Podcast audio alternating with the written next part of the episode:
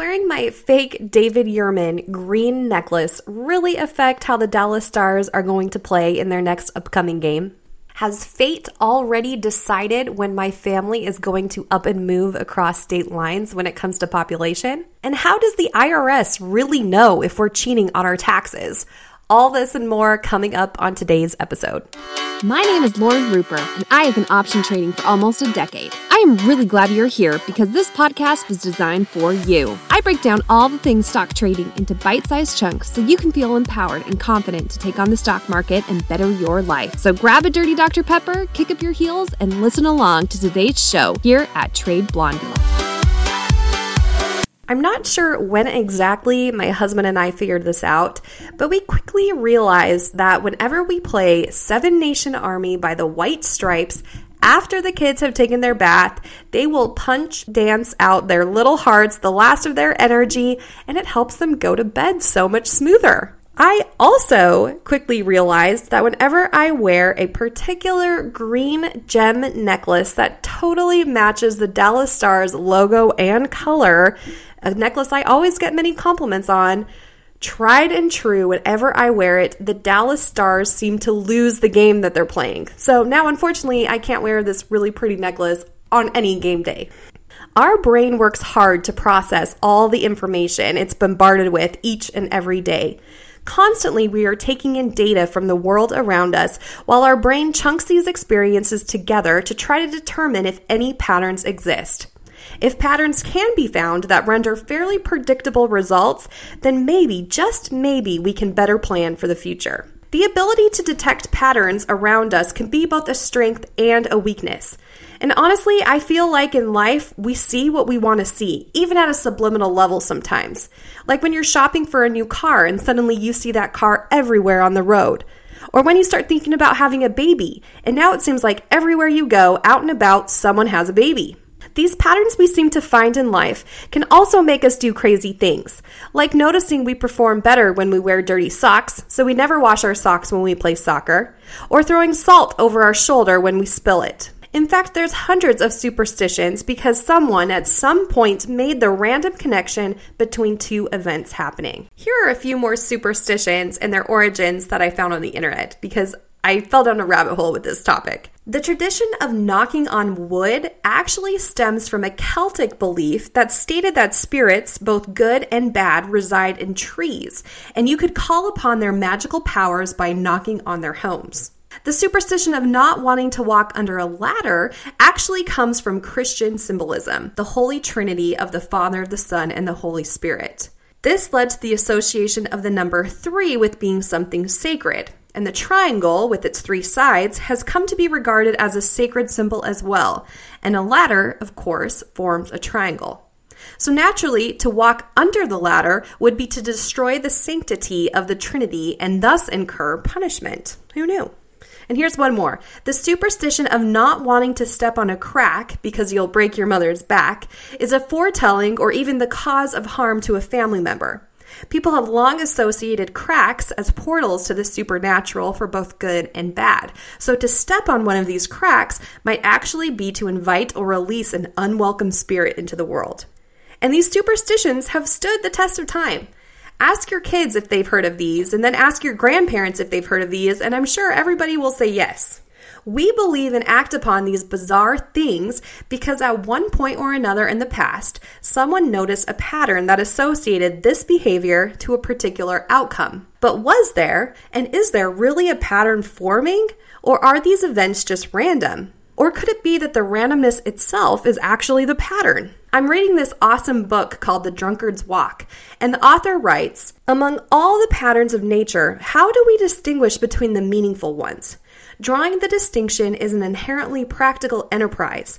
The theory of randomness sprung not from the minds of philosophers, but from the minds of those focused on spells and gambling. End quote. The theory of randomness, believe it or not, is very real. Things that we believe are happening at random really are not so random at all. My dear friend earlier this year told us that she felt like her family needed to move. I was shocked, as was the rest of our friend group. It felt very random indeed. She'd been living in Texas her entire life, she had family here, and then they had renovated their home just the way they wanted it. They had kids involved in sports teams and extracurriculars. But her husband was randomly offered a great job with a different company, which required them to move to a random place she had never expected to uproot her family to. But was it really that random? Was it in fact expected that Bentonville, Arkansas's population would now increase by five and our town of Texas would decrease by five? And where exactly am I going with this analogy? Well, let me tell you. Let's rewind a few years ago. Growing up, we moved as a family a lot. I've lived in California, Wisconsin, Utah, Canada, Connecticut, Chicago, and now obviously Texas. Each and every move seemed to be earth rocking to me. But the harsh reality, and a reality I've come to more and more terms with the older I get, is that we are all just tally marks when it comes to counting population. And not only that, all of our moves, not just our physical uprooting family moves, but even our day to day moves of places we physically go, things we buy, websites we look at, food we chew, all may appear like we're choosing our own adventure, but in reality, all our random actions are part of a predictable pattern. All of them. Let that sink in. And moving from one state to another is just another pattern that's actually already been accounted for.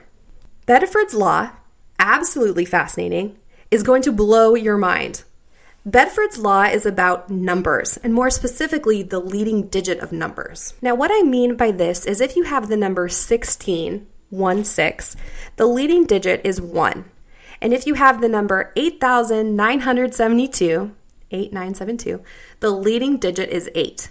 Now, Benford's law states that with any random grouping of numbers, one may assume that all possible leading digits, 1, 2, 3, 4, 5, 6, 7, 8, and 9, would evenly be distributed. But in fact, that is not the case. Around 30% of a random grouping of numbers will have the leading digit of 1. Around 18% will have a leading digit of 2. The leading digit of 3 will appear around 12.5%. With each leading digit getting smaller the closer you get to 9, which only has a 4.6% chance of appearing compared to the leading digit of 1, which was 30.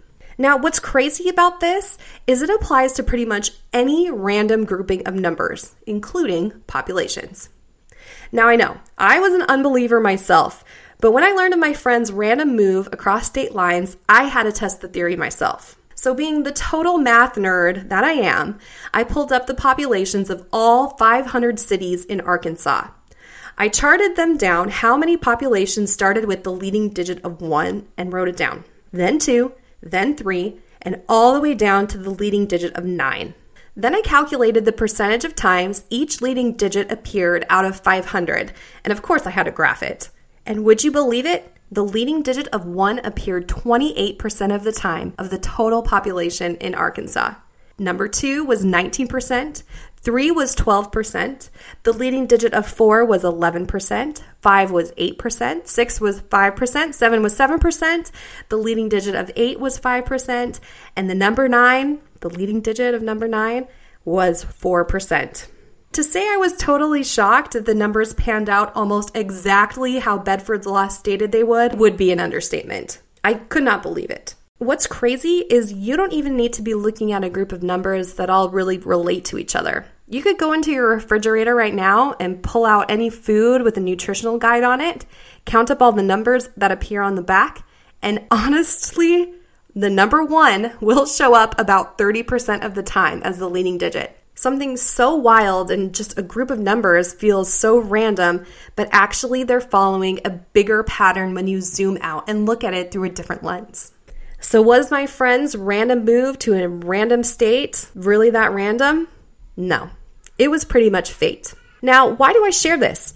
And what does this have to do with the stock market? Well, for one, the IRS actually uses Benford's Law to catch people cheating on their taxes. So if you are trying to be a sneaky sneak on your taxes, make sure that you throw in one as your leading digit about 30% of time on those fake numbers you're putting in. But more importantly, I use this example of Benford's Law to demonstrate that randomness can actually be predictable.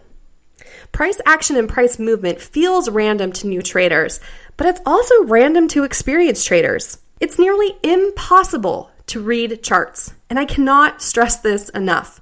It doesn't matter if you are 100% in your conviction on a chart pattern. You are either going to be right or you're going to be wrong. It's a 50 50 chance.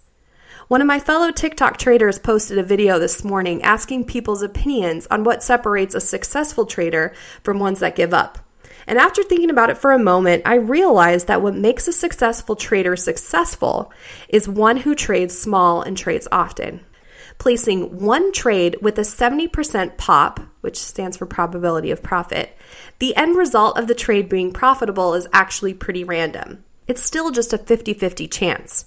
Placing two trades with the 70% pop, also random if it will be profitable overall. But placing 100 trades or even 1,000 trades, the random occurrence of your trade being profitable has neutralized out and will follow more closely your 70% pop. So, my whole point here is that by trading often and keeping your trades small, you can actually neutralize the randomness of profit and turn it into success. 2022 has been a random year for price action, I will give you that. Totally unpredictable. And for new traders just entering the game, it probably feels like you're throwing money into a furnace. But for traders that have been trading the last 10 years, this year of trading is just neutralizing out past year's gains a little bit. So don't be discouraged. You need to take a step back and realize that even your choice of staying in the game or jumping out, a choice that feels totally random and only personal to you, has actually already been accounted for. But are you going to let that stop you? I don't think so. And with that, I'll see you guys later. You've been listening to the Trade Blondie podcast. I want to thank you and invite you to subscribe to my show. Until next time, keep trading and remember to trade small, trade often. Goodbye.